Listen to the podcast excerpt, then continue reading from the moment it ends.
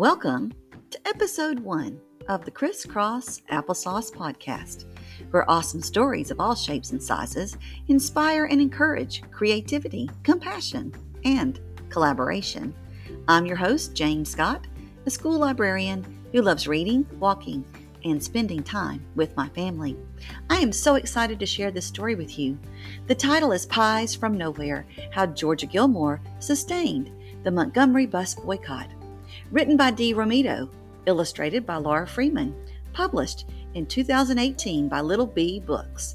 This book inspired the podcast because I wanted to share Georgia's story.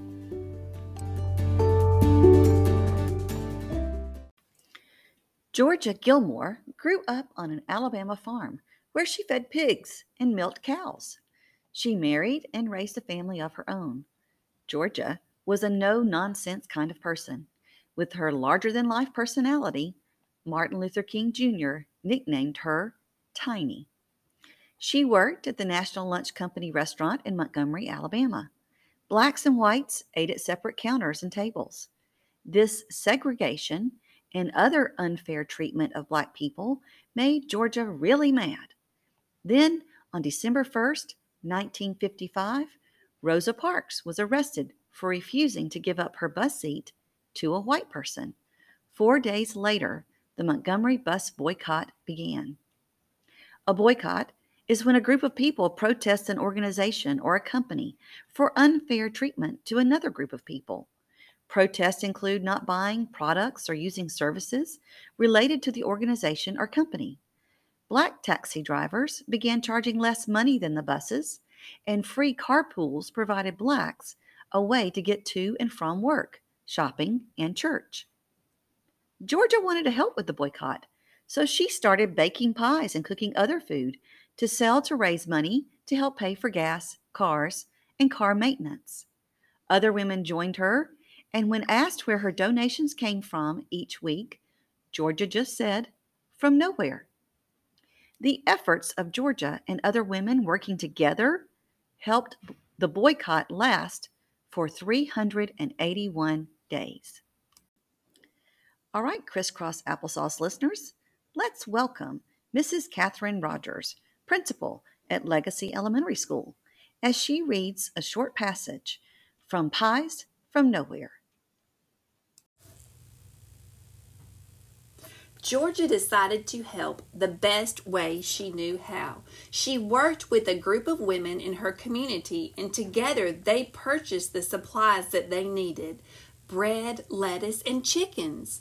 And then off they went to cook. The women brought food to the meetings that followed at the church. They sold sandwiches. They sold dinners in their neighborhoods. As the bus boycotters walked and walked, Georgia cooked and cooked, and boy, did the people of Montgomery love her food. Georgia's group donated the profits from their sales to the Montgomery Improvement Association, which helped fund the boycott. But if anyone had found out that these women were involved, they could have lost their jobs. So Georgia ran the operation, and the other women acted as secret helpers. See, the way I figured it, people always had to eat. So I made the pie, said Georgia. The woman, the women sold baked goods to stores, groceries, laundromats, and beauty shops in their neighborhoods, and people paid cash so they would not be connected to aiding the boycott. Sweet potato pie, peach pie, red velvet cake, 7 Up cake. Only Georgia knew who baked them, and only Georgia knew who bought them. Every Monday and Thursday, Georgia would go early to the boycott strategy meetings at the church. She walked up to the collection plate and announced how much her group was contributing. There was cheering, there was clapping, there was foot stomping.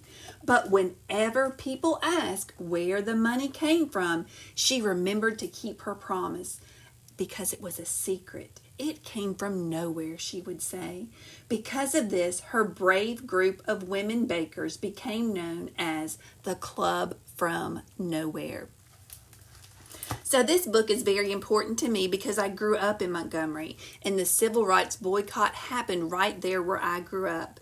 And I think why this is such a great story to read to our students today is because Miss Georgia was just an ordinary person, just like you and I. And she used what talent she had to share and help others for what she believed in. And that's one thing that I try to teach our kiddos as I'm sharing the story with them is that we are all we all have talents and we all need to remember to help each other with whatever talents we have. So that is why I like this book so much and it's so meaningful. Um, Miss Georgia was a great lady, and what a great story. Now we will hear from some of our awesome student readers and get their thoughts on Georgia's creativity, compassion, and collaboration with others. All right, awesome student readers, I have some questions for you. First question Georgia Gilmore wanted to help with the civil rights movement. How do you think her efforts helped make changes in Montgomery? Around the country? Do you think the bus boycott could have succeeded without her? Why or why not? Uh, I think it could not have gone without her because she had, from the money she made from the food she made, were put into donations for the bus boycott and the car drive. Here's our next question Georgia had a lot of problems while helping with the civil rights movement. Tell me about a time you had a problem and how you solved it. I was baking spaghetti and I accidentally put too much um, of the seasoning and then I noticed that I couldn't go back and then my mom told me that just put water in it.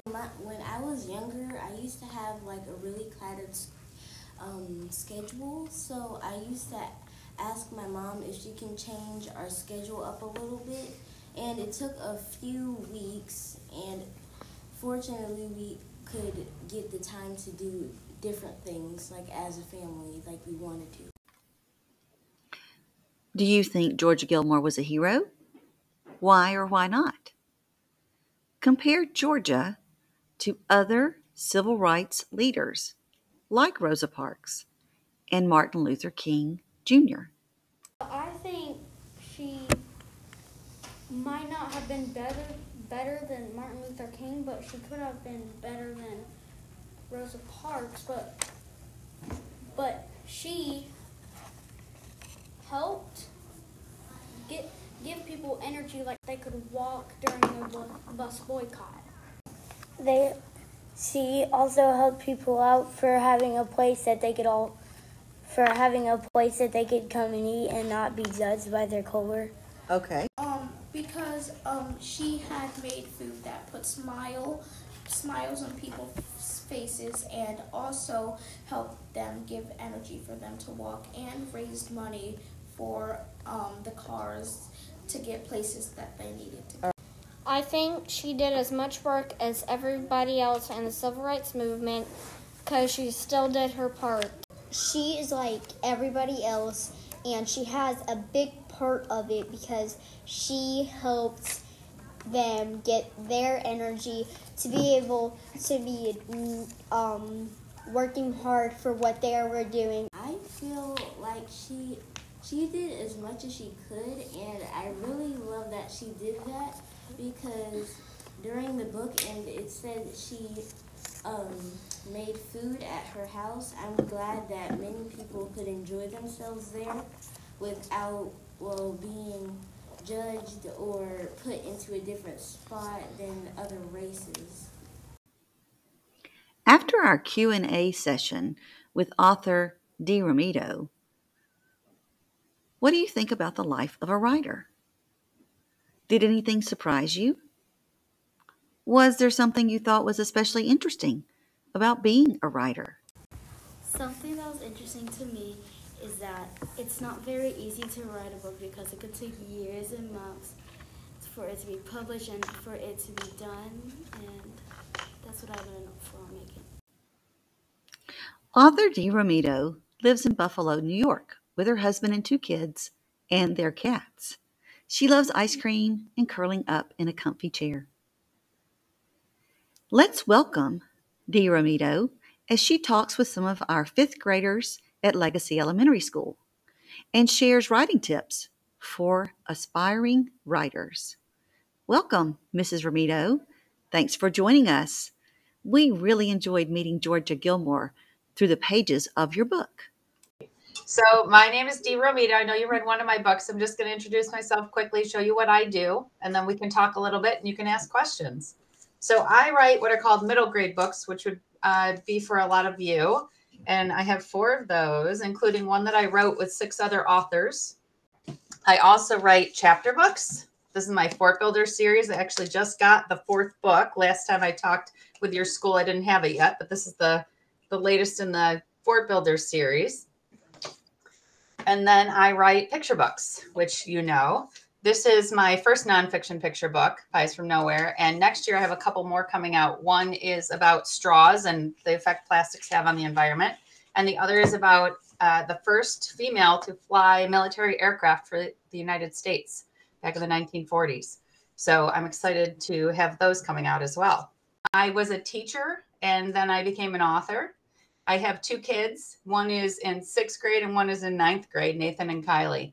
So I also taught I taught a little bit of fifth grade. I taught third, fourth, and fifth. I like those. I like those age levels. You guys are fun. Let's talk a little bit. Do you have questions for me? Do you have questions about the book? I know you've you've read it.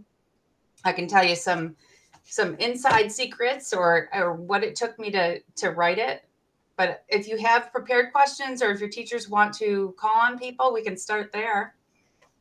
Yeah, I always uh, have this ready with me to explain. I knew in third grade that I wanted to be a writer.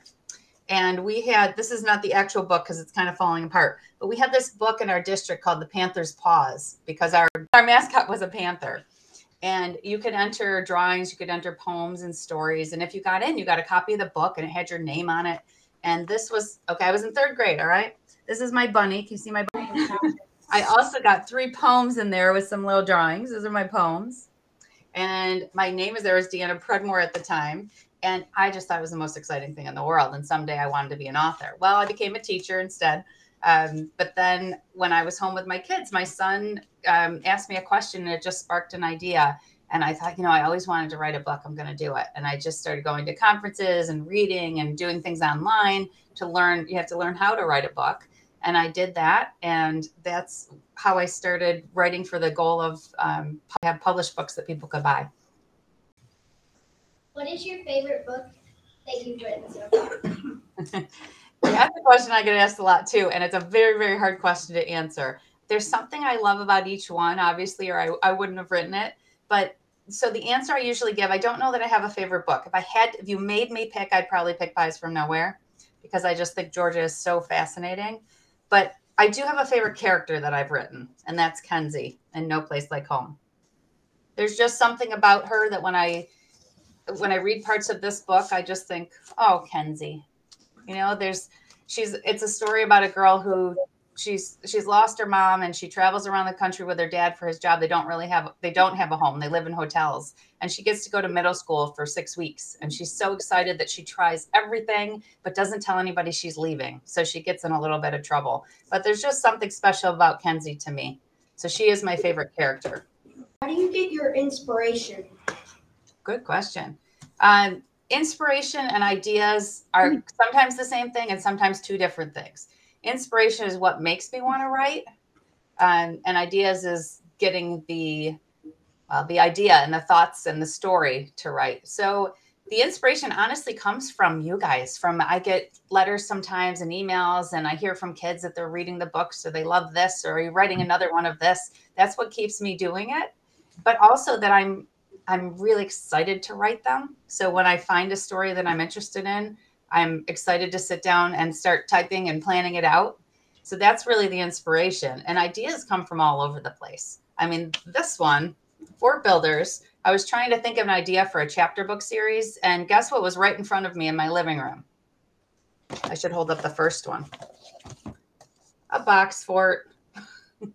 because I thought, what do kids like to do these days? And my kids had just made a box fort. So that's where this idea came from. This idea came from a movie that I watched because it was about a man who traveled around the country and lived in hotels. And I thought, well, could you do that if you had kids? Sort of a what if. You can ask yourself, what if? So ideas and inspiration kind of come from all over the place.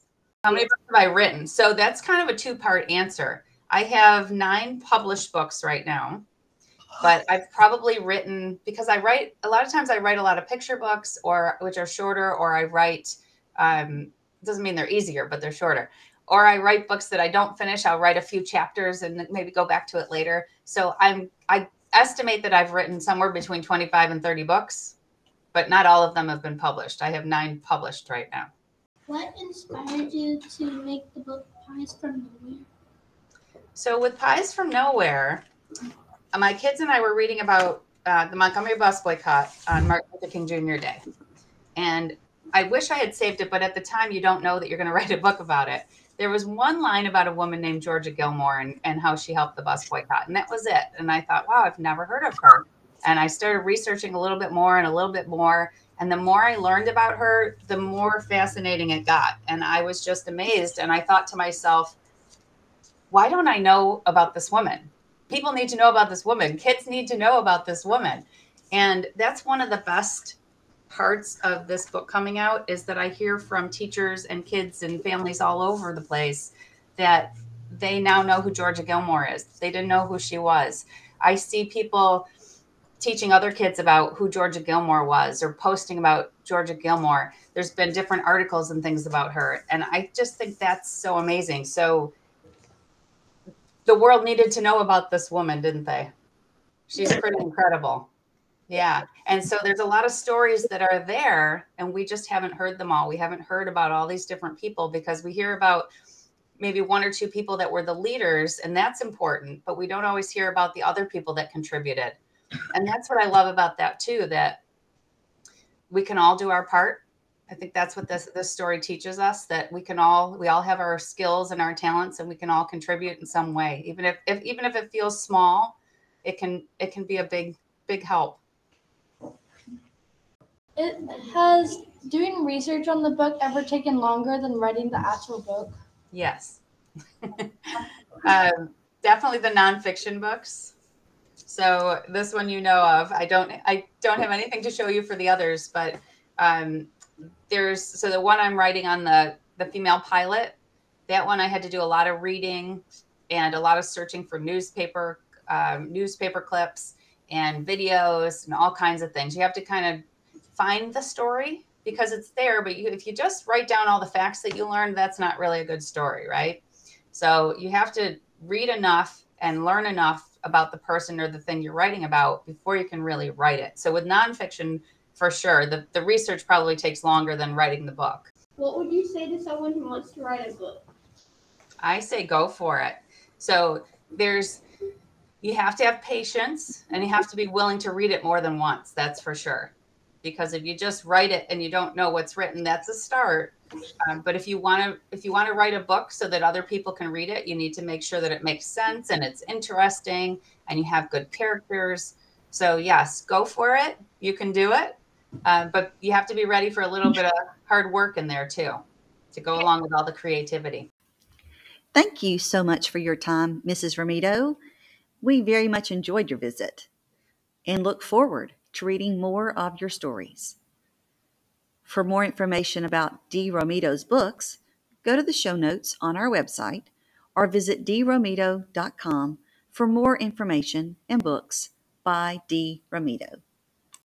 I hope you enjoyed learning about Georgia's creative way to fund the boycott drivers, her compassion for her community, and her learning to collaborate with others, both black and white, working toward a common goal of peace and equality.